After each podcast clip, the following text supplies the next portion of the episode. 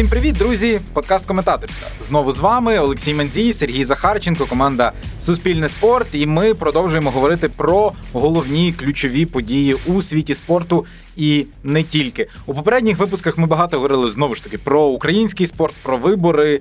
Сергій уже навіть ексклюзивно поспілкувався з новим президентом Федерації біатлону України. Ви обов'язково прослухайте ці випуски просто нижче, так на будь-яких подкаст-платформах, де ви нас слухаєте. Ну але зараз ми будемо говорити, мабуть, про головну подію, як мінімум, кінцівки цього року у спортивному плані. Якщо брати з футбол, то це взагалі найбільша подія, навіть чотириріччя. Е, очевидно, чемпіонат світу з футболу. Говоримо ми про нього у листопаді, і це дивно, незвично і. Мабуть, я сподіваюся, що єдиний раз такий унікальний, коли ми будемо про нього говорити в листопаді, але факт залишається фактом. Чемпіонат світу з футболу 2022 року проходить в листопаді в грудні Катарі, і це турнір, який є дуже контроверсійним. І я думаю, що особисто для мене, знаєш, кілька місяців тому, привіт, до речі, Сергію. Привіт. Для мене ще кілька місяців тому було а, таким питанням: типу, наскільки ок взагалі говорити про цей турнір в контексті футболу?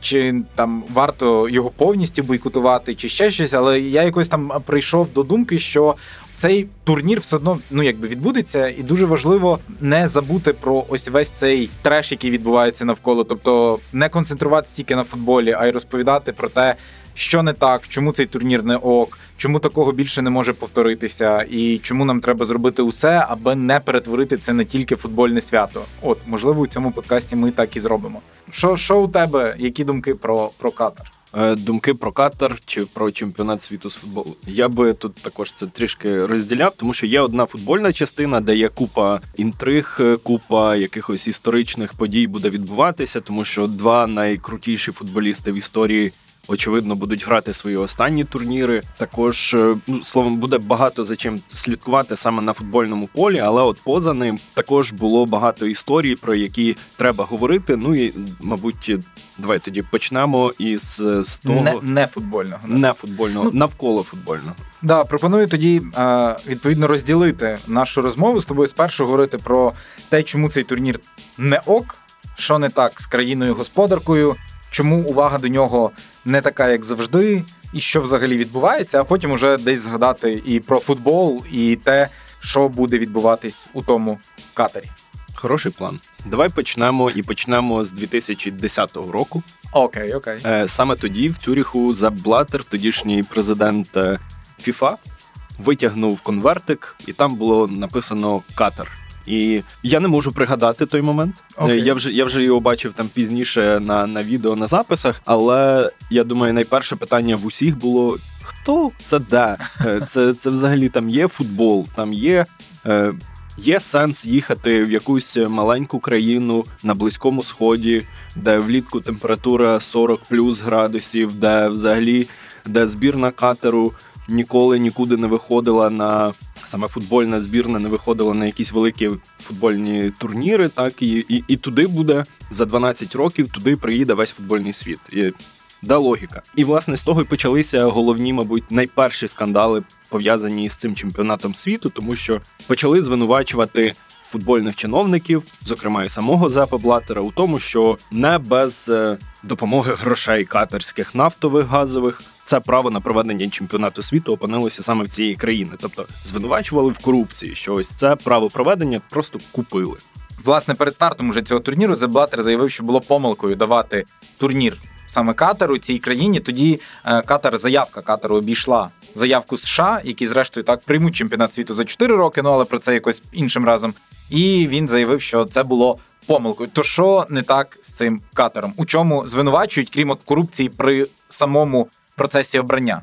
Так, ну ми вже частково говорили, так що в цій країні футбольного майже не було нічого. Відтак е, за 12 років з 10 по 22 потрібно було побудувати з десяток стадіонів, на яких можуть грати збірні під час турніру. Але як ми добре пам'ятаємо, із 2012 року, коли Україна проводила євро, Е, крім стадіонів, також потрібно було побудувати купу всього, купу умов для, для того, аби прийняти мільйони туристів, які приїдуть. Футбольних фанатів, власне, які приїдуть сюди, тобто це побудувати готелі, побудувати дороги, побудувати як у випадку із Дохою новий аеропорт. Словом, починалося велике будівництво, і зараз, е, уже за підрахунками, на всі витрати цього чемпіонату це ті офіційні, які декларує власне сама влада катеру. Це більше 220 мільярдів доларів. Ми не знаємо, що залишилося десь там поза кадром, поза чеками, поза всім. Тобто, для порівняння. Е, попередні чемпіонати світу вони не досягали. Е, я маю на увазі той, який в Росії, який в Бразилії, який в парі був. Вони не досягали 10 мільярдів офіційних. Ну так, тобто ти ти, ти радше маєш на увазі, що це не тільки там на спортивну інфраструктуру, а типу ну, загалом. Так, взагалі, щоб зробити доху е, містом, яке готове прийняти величезну кількість е, людей, щоб їм було де жити, де їсти, як доїхати. Ну і власне подивитися сам футбол. Витратили таку величезну суму. І якщо ми зараз порахуємо просто скільки взагалі громадян у катері є, це близько двох мільйонів людей. Цього недостатньо, аби побудувати. Тобто там недостатньо рук робочих. Відтак ці робочі руки приїжджали десь за кордону. І тут е, з'являється інша історія, і, мабуть, вона е, ще важливіша, ніж ту, з якої ми почали. Ну набагато важливіша, я думаю. Так. Тому що за підрахунками міжнародних е, правозахисних організацій, наприклад, Amnesty International каже, що більше 6 тисяч робітників, переважно з Індії, Непалу, Бангладешу, просто загинули на цьому виробництві, на будівництві. Так, е, там були жахливі умови як самої праці, е, тобто височезні температури, повітря, е, дуже якісь довгі робочі дні, і, і взагалі ці робітники, які приїжджали. До катеру там є така система працевлаштування, система такого спонсорства. Тобто є якась компанія-посередник, яка наймає робітників десь за кордоном. Вони підписують договори, ніби все легально. Але по факту людина, яка потрапляє на це виробництво. В неї забирають паспорт, е, їй не дають візу на виїзд. Це віза на виїзд є в катері, виявляється, ну для робітників. Тобто, фактично, вони потрапляли в таку сучасну форму рабства.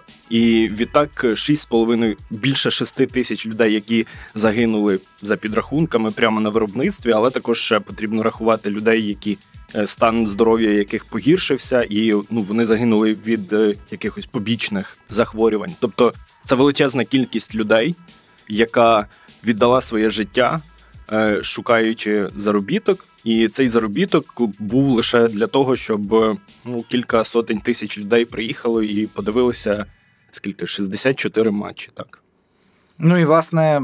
Офіційна влада Катеру не підтверджує саме такі цифри, але от в доповнення да, до до твоїх слів Пам'ятаю, що ще у 2020 році Guardian проводив розслідування, де тоді ще, тобто за два роки до турніру, вони вказували, що 7,5 тисяч людей померли. Офіційна влада там каже, що навіть ну тобто вона підтверджує, що там кілька десятків е, людей померли. Є там близько тисячі людей травмованих, але там про таку кількість вони не говорять. Однак, ми ми розуміємо, що з правами людей у у катері не, не все гладко, і це теж велика проблема.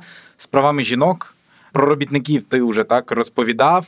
ЛГБТ плюс ком'юніті, якщо ти е, є власне представником е, цієї общини, то це загрожує тобі кримінальною відповідальністю у катері. І, взагалі, так е, Так, за гомосексуальність тобі можуть дати реальний термін, там здається, три роки як мінімум. Тут питання, як як вони це перевіряють, ну як влада перевіряє, шукає, цього не знаємо. Але разом з тим, в всі організатори, так вони говорять, що ми раді бачити тут усіх, е, не незалежно від того. Від кольору шкіри, від розповідання і все таке, але але знову ж таки, але поважайте наші закони. Так, але поважайте наші закони, тому є дуже багато таких е, застережень, і є застороги стосовно того, як якось ці звичаї, так і як вони будуть працювати. Ну, наприклад, є е, австралійський футболіст Джош Каваліо, це один із перших взагалі футболістів відкритих геїв. Е, він е, грає в австралійській Алізі. Як уже ми знаємо, його не включили до складу збірної Австралії, який поїде до катеру, але він був одним із претендентів. Так і він сказав на весь світ, що ну я гей, окей, е, немає проблем, але в нього в катері теоретично могли б ці проблеми бути. Тобто, як, як, як бути? І інший момент, я думаю, ти, Олексій, знаєш, я підозрюю, що наші слухачі також знають, що більшість е, капітанів збірних будуть е, носити пов'язки, які не будуть у кольорах е, власне ось цього прапору веселкового. Так там два кольори будуть замінені, і вони будуть. Не просто якби вся пов'язка буде різнокольорова, а вони будуть поміщені в таке сердечко. Ну тобто з одного боку, ми нібито говоримо, що ми такі відкриті, а з іншого боку, ми робимо. Ну, ми повністю якось переозначуємо так, що означає цей прапор. Ми його десь ховаємо в якесь сердечко, щоб воно не таким яскравим було. Тобто в цих питаннях є якісь компроміси, і зараз взагалі не зрозуміло, як це буде регулюватися. Ось ця їхня катерська відкритість до всіх, і разом з тим ось ці внутрішні закони, які ну дуже жорсткі стосовно деяких груп людей. Ну так і ФІФА вже так президент ФІФА заявляв і надіслав навмисний окремий лист кожній країні-учасниці, що давайте акцентуватися на футболі, а не будемо говорити про політику. Таким чином він так закликав і якби обмежити згадки про Україну. Ну не те, щоб обмежити згадки, але аби футболісти не підіймали тему ні війни в Україні, ні в першу чергу так в його заяві йшлося про ну щитувалося з його заяви на мою думку, про саме підтримку ЛГБТ плюс ком'юніті від футболістів, адже дуже дуже справді багато гравців заявляли про готовність там вдягати пов'язки, говорити про це, підіймати цю тему. Збірна Австралії, зокрема у повному складі, про яку ти так уже згадував частково, виклала е, відео з вимогою про те, аби дотримуватись прав людини в катері. І тут це дуже цікава тема. Бо, наприклад, от буде церемонія відкриття цього чемпіонату світу, де будуть виступати там якісь артисти, не знаємо точно всіх. Але, наприклад, Дуаліпа, відома співачка, виступала, до речі, на тут у Києві на фіналі Ліги Чемпіонів. Заявила, що їй пропонували, але вона відмовилася. І приїде в катер тоді, коли там буде все гаразд з правами людини, і буде стежити за чемпіонатом світу, але з дому. Тобто не планує їхати в катер. І дуже багато теж людей, таких відомих публічних, е, говорять про права людини як про дуже дуже великий велику проблему, яка є в катері. І мені здається, що під час самого чемпіонату світу, ну слухай, можна ми як ми забули про Данію і їх форму, е, яку так вони випустили, в якій хотіли грати, але FIFA, я так розумію, заборонила грати у чорній формі без спонсорів, без логотипів, яка була якраз присвячена. Була як таким знаком підтримки е, всім е, людям, які от власне постраждали, постраждали від, від, від, від такої політики. От і крім Данії, так є також різні акції протесту ще під час підготовки до турніру, під час кваліфікації проводили і Норвегія, і Німеччина, і багато країн говорять про відкрито про те, що типу не ок, те, що відбувається з правами людини в катері. І я думаю, що під час турніру ця тема буде так чи інакше підійматися. Звісно, футбол. От зараз ми знаєш більше говоримо про якісь навколо футбольні речі. Коли почнеться футбол, акценти змістяться, але я не думаю, що на всі. 100%. Тому права людини в катері це дуже дуже велика, велике питання до цього турніру, як взагалі країна з таким режимом могла його отримати. Ну і ще інше питання це, звісно, ФІФА, ця організація як така, тобто дати. Катеру право на проведення чемпіонату світу, ми розуміємо і там говорили про те, що ймовірно не обійшлося без корупції, але також ось ця вимога не говорити ні про що крім футбол, не дискваліфікація Ірану, проти якого так теж були висунуті там звинувачення і щодо прав людини, і е, був окремий так заклик до ФІФА анулювати членство цієї країни в організації. Ну тобто, ФІФА це теж дуже і дуже велика проблема, як така загалом. Та мені здається, що і ФІФА, і Міжнародний олімпійський комітет, тому що ось ця заява Інфантіно про те, що як він там сказав, давайте взагалі припинимо вогонь так в Україні, поки буде тривати чемпіонат світу. Десь приблизно в цей же час була заява Баха. Ну про... вони вони обоє були в Індонезії на саміті G19, G20, на саміті G20. От і там і Інфантіно, і Бах виступали, і обоє, звісно, дали якісь дуже і дуже специфічні, на мою думку, коментарі. Так, але але я веду до того, що мені здається, ці великі спортивні організації вони настільки відстали в якійсь риториці і розумінні того, як ми що називаємо, які, якими поняттями оперуємо. Тобто вони ще й досі знаходяться на цьому, що спорт поза політикою і всьому світу мир давайте ми будемо мирно жити. Ну, типу, чуваки, це так не працює. Тут я відразу згадую ось цю жаданівську промову на коли йому давали ось цю велику німецьку премію літературну. Зараз не згадаю так, але основна його теза була в тому, що мова має змінюватися, так і має якось відповідати цьому часу. І от ми зараз бачимо наскільки великий розрив, коли так ну я я не знаю, чи Бах справді вірить, чи Інфантіно справді вірить у те, що ось ці слова якось допоможуть вирішити, і що ось такі підходи до вирішення якихось політичних військових конфліктів та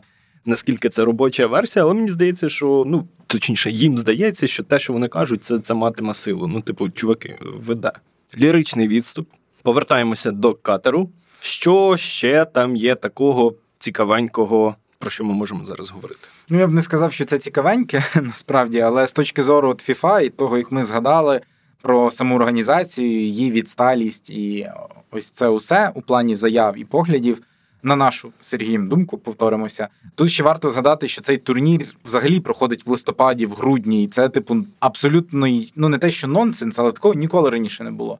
І пов'язане це, як ти вже так згадував, здається, з температурними показниками, що влітку там просто неможливо грати у футбол. І під катар підлаштовують усіх. Тобто, увесь футбольний світ, особливо європейський, який звик грати так е, за системою осінь-весна. Посеред сезону просто беруть е, гравців, витягують з команд. Вони їдуть в катар на місяць. При цьому Зупинки сезону як такого нема, бо клуби і всі чемпіонати, Єврокубки підлаштовуються, але не можуть повністю нівелювати себе. Відповідно, люди збираються перед катером за 6 днів до старту турніру, не грають ніяких товариських матчів, ну крім е, збірних, так де. Чемпіонат на... уже закінчився. Ну або національні ліги не настільки сильні, що їх можна там е, трошки порухати, як, наприклад, Саудівська Аравія, так яка скасувала просто усі змагання у чемпіонаті десь середини жовтня, і команда там відіграла кілька товариських матчів. Так, от люди вперше за шість днів до першого матчу зустрінуться, і питання про. Злагодженість про якусь командну гру, воно тут взагалі не стоїть. У мене таке враження, що е, типу цей чемпіонат світу треба було провести, і от під нього були готові підлаштувати все, але від цього все і страждає. Ну тобто, це ну, якось типу. І да. тут, е, крім того, що зламалися якісь плани футбольних клубів і збірних. Тут ще й питання просто фізичного здоров'я самих гравців, е, тому що от протягом осені е, в ну, в топових чемпіонатах візьмемо Англію. Два матчі за тиждень це було стабільно. Так, е, в неділя, тобто вихідні, субота-неділя, посеред тижня це або ще один тур чемпіонату, або Єврокубки, плюс ще й кубки внутрішні. Це величезна кількість матчів. І потім сюди ще вклинюють цей чемпіонат світу, де також інтервали між матчами це 2-3 дні. Ну тобто є величезна пересторога у тренерів, е, у самих футболістів. Я підозрюю, те, що ну вони фізично не витягнуть, і я підозрюю, що ми матимемо там уже після групового етапу чи під час групового етапу якийсь е, просто. Зорепад травм. Та і навіть ще до турніру є справді зорепад травм. Ми про це до речі, розбирали у відео на Ютубі, складали таку символічну збірну гравців, які через травми або рішенням тренера не поїдуть на чемпіонат світу. Можете зайти до нас на Ютуб канал Суспільне спорт і там це подивитися. Якщо просто дуже і дуже багато не розповідати, то які ключові, от давай підсумуємо от проблеми з катером і з цим чемпіонатом світу загалом. Я почну, скажу, що так взагалі там просто немає України, і це теж для нас е, ну проблема. Україна не прийшла на чемпіонат світу, і ми розуміємо, що в країні у нас взагалі йде війна, і через віялові відключення електроенергії, постійні атаки Росії, так е, повітряні саме на Україну. Подивитись цей чемпіонат світу зручно ну не всі зможуть, і це теж дуже і дуже сумно. Адже ми немає розуміємо... світла, немає інтернету, не працює телевізор, не працює ноутбук, так, телефон. Тому ну, питання безпеки просто стоїть на першому місці, ні, ніж футбол. От, але це там якась окрема ремарка від від мене, так бо це не не, не напряму стосується катеру, це просто тих реальностей, в якій ми живемо. Що ще коротко, тезово. Стадіони на крові, на крові робітників, це утиски прав людини. Так, е, це другий пункт. Е, третій пункт це те, що цей чемпіонат просто ламає весь футбольний сезон і весь якийсь ритм так е, футбольного життя в цьому році, та й в наступному році. Ну, також. Ну, підлаштування усього під так. ось цей турнір, коли воно так не має бути, особливо коли ти сам обираєш господаря. Якось так, це такі три ключові проблеми, які є з катером пов'язані, але їх насправді ну, ще більше. І я думаю, ми обов'язково будемо про це говорити вже під час самого турніру, адже це дуже і дуже важливо. Але якщо переключатись на футбол, так бо чемпіонат світу в катері це, зокрема, і футбольна штука.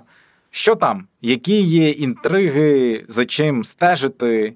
Чому взагалі його варто дивитися, якщо хтось так матиме змогу його дивитися? Ну про першу інтригу я вже на початку трішки згадав. це буде вирішальний турнір для двох найсильніших е, футболістів взагалі в історії. Збірна Аргентини або збірна Португалії із Месі або з Роналду е, може якби закрити ось цей гештальт. Так ці футболісти виграли все, що можна виграти, окрім чемпіонату світу, і вік у них такий, що ну є сумніви, так що вони зможуть. Месі вже точно сказав, що він що для нього цей чемпіонат світу буде останнім. Роналдо не сказав, але хто зна. І ось це одна із таких ключових інтриг, чи зможуть ці футболісти підняти Кубок світу над своєю головою. Ти уяви, ми ми бачимо кінець епохи просто на на власних очах. Ми ми бачили початок цієї епохи, і Месі і Роналду це одні з чотирьох тільки гравців, які от на п'ятий поспіль чемпіонат світу зараз їдуть. Тобто вони були в шостому, в десятому, в чотирнадцятому, в вісімнадцятому, зараз в двадцять другому. Це 16 років, які ознаменуються от класичним протистоянням Мессі і Роналду. І тепер буде якась крапка або три крапки, але це точно кінець. Ну так, це це ті футболісти, з якими ми росли. Я, ну Мені зараз 29 років. Я пам'ятаю Роналдо на чемпіонаті Європи в Португалії у 2004 році. Це як перший великий турнір. Я пам'ятаю Месі, як він тільки з'явився в, ще в Барселоні Райкарта. Так. І, і, І ми якось ось так синхронно. Я ріс, і ці футболісти росли. Ну і доросли до того, що стали ось такими футболістами. Ну от і тут ще теж, тобто, це кінець епохи, але питання в тому, чи чи буде це якимсь е, лебединою їхньою піснею, чи все-таки вже нові нові футболісти, нові зірки. Це ж протистояння міленіалів і зумерів. Окей. Тікток проти кого? Фейсбука. Окей, окей. Ну, але є і винятки. Наприклад, Луїс Енріке, який сказав, що він буде просто стрімити себе і грати щось в твічі під час турніру, аби спілкуватись з фанатами. Ну, тобі, наче є взагалі бумер. Ну так. А поводить себе як зумер. Цікаво, як збірна Іспанії. Так само з групи вилетить. Ну, одним словом, да. Е, протистояння Месі і Роналду як одна з головних інтриг. Що ще? За чим ще стежити? У нас 32 країни, нагадаємо, в останні взагалі грають на чемпіонаті світу. Формат з восьми груп у кожній по 4 команди. Уже за 4 роки у Мексиці, США та Канаді буде 48 команд. Зовсім інший формат. що і збірна України зможе туди вже потрапити нарешті. Да, І зовсім інший формат, тому це от такий ще теж е, останній турнір, до якого ми всі звикли. Я думаю, інший момент, який буде цікавий для нас, це оскільки немає збірної України, потрібно за когось зболівати. І тут є збірна Польщі, і в якої є, ну я не знаю, ще один легендарний уже гравець е, Роберт Левандовський, капітан е, збірної Польщі, для якого так само це може бути і останній чемпіонат світу. І минулий чемпіонат світу в 2018 році збірна Польщі, і, власне, сам сам Левандовський провалили. Він не зміг забити жодного гола. І це для нього також можливість і якось грюкнути дверми. Ну і ще один дуже приємний для, для України момент це те, що перед цим чемпіонатом світу Левандовський зустрівся з Андрієм Шевченком. І вони домовилися. Шевченко передав капітанську пов'язку Роберту в кольорах е, прапору України і домовилися, що матчі на цьому чемпіонаті світу капітан збірної Польщі буде грати саме із синьо-жовтою пов'язкою. Класно ж. Ні, очевидно, очевидно, класно. Ми будемо, хоч так, так постійно говорити про Україну на турнірі, і це дуже дуже важливо, адже розуміємо, що вперше з 98-го року, тобто за скільки 24, 24 роки. роки. Немає жодного представника чемпіонату України на світовій першості, що теж не не дуже позитивна для нас з вами новина, але розуміємо, чому війна і відтік легіонерів, і те, що збірна України не пройшла на турнір, не сприяли тому, щоб гравців з чемпіонату України включали до заявок своїх збірних. Що ще? Давай ми про два пункти сказали. Давай ще третій, якийсь що цікавого буде, на що ти чекаєш найбільше яка зірка з'явиться, на кого ти робиш, хто буде ось цією, е, хто хто стане ось цим Хамесом Родрігесом цього чемпіонату, який от загориться із молодих маю на увазі гравців? О, це, це класне питання. Бо, от, наприклад, знаєш, я не знаю, от як ти б відповів на нього. От Вінісіус Жуніор, е, це гравець реалу. Чи можна сказати, що він е, от він загориться тут? Чи він уже дуже і дуже яскраво горить і так? Ну, Мені здається, якщо гравець потрапляє на обкладинку симулятора FIFA 20 чи 21, Я думаю, це вже якийсь знак того, що він горить. Е, Ну мені здається, і ну, якщо ти граєш в реалі, ти вже переміг в лізі чемпіонів. Ти ну в хлопця є все, окрім чемпіонату світу. Ну але з іншого боку, у Вінісіуса 16 матчів за збірну Бразилії, одна результативна дія. І Бразилія це загалом одна з таких, ну не те, щоб загадок, але. Один з фаворитів точно турніру, і команда, від якої дуже дуже великі очікування. Неймар теж його останній шанс, мабуть. Тобто, це в принципі ось це покоління йде. Неймар, Модріч, Месі Роналду, про яких ми згадували, хто є от символом цієї гри останні роки. Я не знаю, е, за ким от на кого ну не те, що на кого стати. Я не знаю за. Я не знаю якогось такого дуже дуже молодого, класного футболіста, який міг би відкритись. Це завжди загадка, і це завжди приємно стежити. Насправді, хто відкриється. Але я точно можу сказати, за кого знаєш, за ким буду стежити активніше. Це за збірною Канади. Хм. Е, дуже класна історія про їхнього тренера. По-перше, ця збірна вперше за 36 років вийшла на турнір. Це в останній так у 86-му році збірна грала на Мундіалі. Молоде покоління. Е, зовсім велика зміна так того, як футбол сприймається у Канаді, і тренер, який тренував жіночу збірну спершу, так Австралії, тоді Канади, вигравав з нею медалі чемпіонату світу. Тепер спробував себе у футболі чоловічому на тренерській позиції у Канаді і досяг успіхів. Ось ось ці збірні і Канади з Альфонсо Девісом. От теж, мабуть, е, не сказати, що якщо він зараз тут зробить якісь дива, то це буде велике відкриття, адже всі його знають за грою в Баварії. Але на рівні чемпіонату світу, якщо він приведе свою збірну, як мінімум, до виходу в плей-офф, ну це буде дуже класна історія. І Альфонсо Девіс це теж хороший, класний, позитивний приклад того, як можна навіть Україні так допомагати. Він є представником ООН у справах біженців і безпосередньо так е, у Німеччині допомагав українським біженцям, адже сам він походить з сім'ї біженців. І... Так, він взагалі народився в якомусь таборі для біженців. Він народився в таборі для біженців в Африці, а потім його батьки переїхали в Канаду, okay. і вже вже вони там жили, і він там okay. сформувався. От тому тому Канада, Альфонсо Девіс, крім збірної Польщі, це дуже дуже цікава команда, за якою я особисто буду стежити. Що у тебе? Яка для тебе цікава деталь цього чемпіонату світу от з футбольної точки зору? Я зараз е, таким побуду глором. Мені цікаво, як буде захищати свій титул чемпіон світу, тому що збірна Франції вона з одного боку, і я підозрюю, що стала сильніша, тому що в них буде грати володар золотого м'яча. Е, Карім Бензема повернувся до складу і повернувся ну на коні. Разом з тим, це команда, яка е, і трішки буксувала під час Ліги нації кваліфікації. Це команда, яка втратила. Е, надзвичайно потужний центр поля. Не буде поля Погба, не буде Анголо Канте. Е, ну, це люди, які от формували кістяк тієї попередньої команди. З'явилося покоління ось цих нових зірочок. Так, це Камавінга, Чомені, Гендузі, і в них з'являється якийсь новий центр поля. Словом, і, і і, ми бачимо ось цю тенденцію, що чемпіони світу е, вони дуже погано виступають на наступних чемпіонатах світу.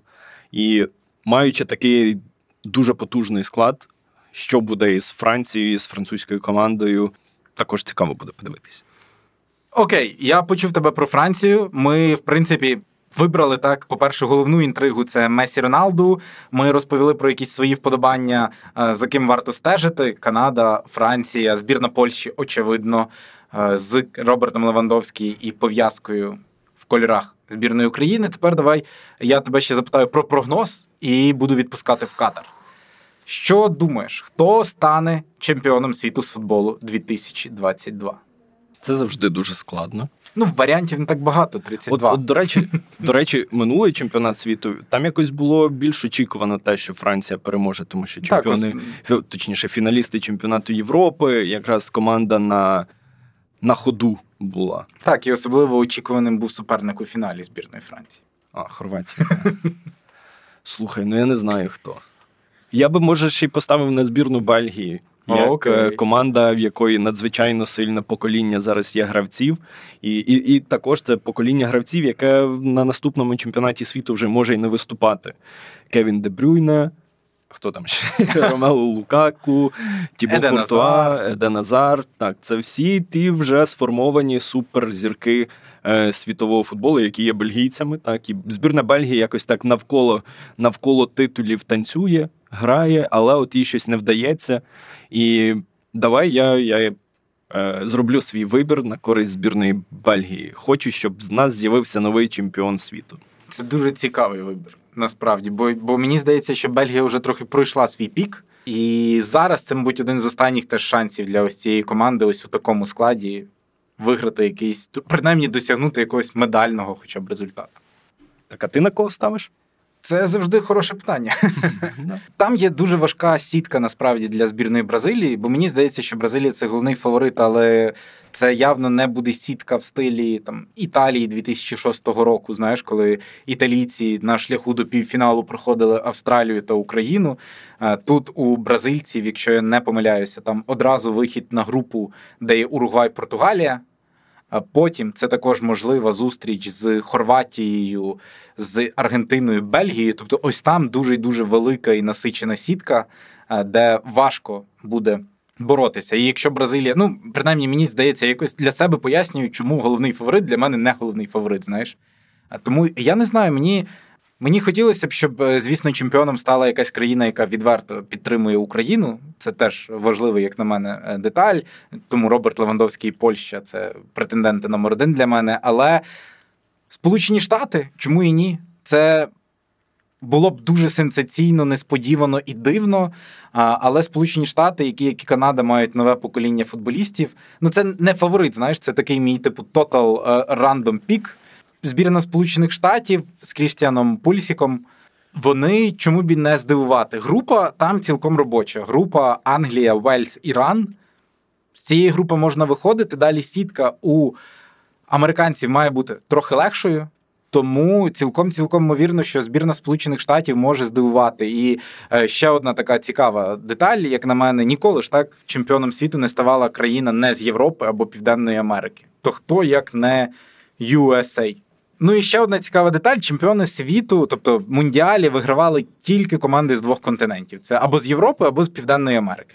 Тому хто як не Сполучені Штати Америки має перервати цю гегемонію? Ну це це не те, що рандомно, але це знаєш такий дуже і дуже неочевидний фаворит від мене. Це, це, до речі, дуже схожа ситуація із тим, як е, на Олімпійських іграх у Пекіні хотіли е, ліквідувати так збірну Китаю з хокею, тому що ну, це був якийсь інший зовсім рівень такого дворового хокею порівняно із усіма топами. Мені здається, що зараз збірна катеру буде приблизно тим самим. Ну, не знаю, чи тим самим, але там тільки три матчі, і в суперниках Еквадор, Сенегал, Нідерланди цілком можна й поборотись, можливо, хоча б за гол. Або за якусь нічию. Матч відкриття, до речі, це саме Еквадор. Катар. Не пропустіть в ефірах Суспільного на сайті Суспільне спорт. на Радіопромінь та в ефірі місцевих телеканалів суспільного мовлення. Суспільне є офіційним транслятором чемпіонату світу з футболу FIFA 2022. Ми будемо багато говорити про футбол на нашому ютуб-каналі Суспільне спорт. Там будуть виходити і щоденні дайджести. Це знаєш, вже почалась хвилька реклами. І щоденні дайджести, і репортажі Сергія безпосередньо з місця подій. Сподіваюсь, ми будемо говорити не тільки про футбол, а й про усе, що там відбувається. Давай так, Сподіваюся, ми доїдемо туди. Окей, так, це теж важлива деталь. Також усі матчі на нашому сайті, на місцевих телеканалах. Ну і щоденні студії. Е, два рази на день, в яких ми будемо розбирати головні події дня на чемпіонаті світу. Тож стежте за цією подією разом з Суспільним і. Точно можу сказати, що ми не будемо оминати усі гострі теми, а будемо говорити не тільки про футбол, адже цей чемпіонат світу, як ви вже зрозуміли з цього подкасту, він не тільки про футбол. Ось таке було наше прев'ю до цієї події. Нагадую вам, що ви можете переслухати всі наші попередні подкасти, якщо ви цього ще не зробили, і підписатися на усіх платформах, де ви власне ці подкасти і слухаєте. Ми що, спробуємо записати такий подкаст на відстані. Обов'язково. А можливо, як ми робили на Олімпіаді, просто замість тебе прийде якийсь гест. А, ну так. Словом, чемпіонат світу лише починається, і ми також будемо за ним слідкувати і в форматі подкасту, і обговорювати все найцікавіше. Тому підписуйтеся на нас і вже скоро почуємося знову.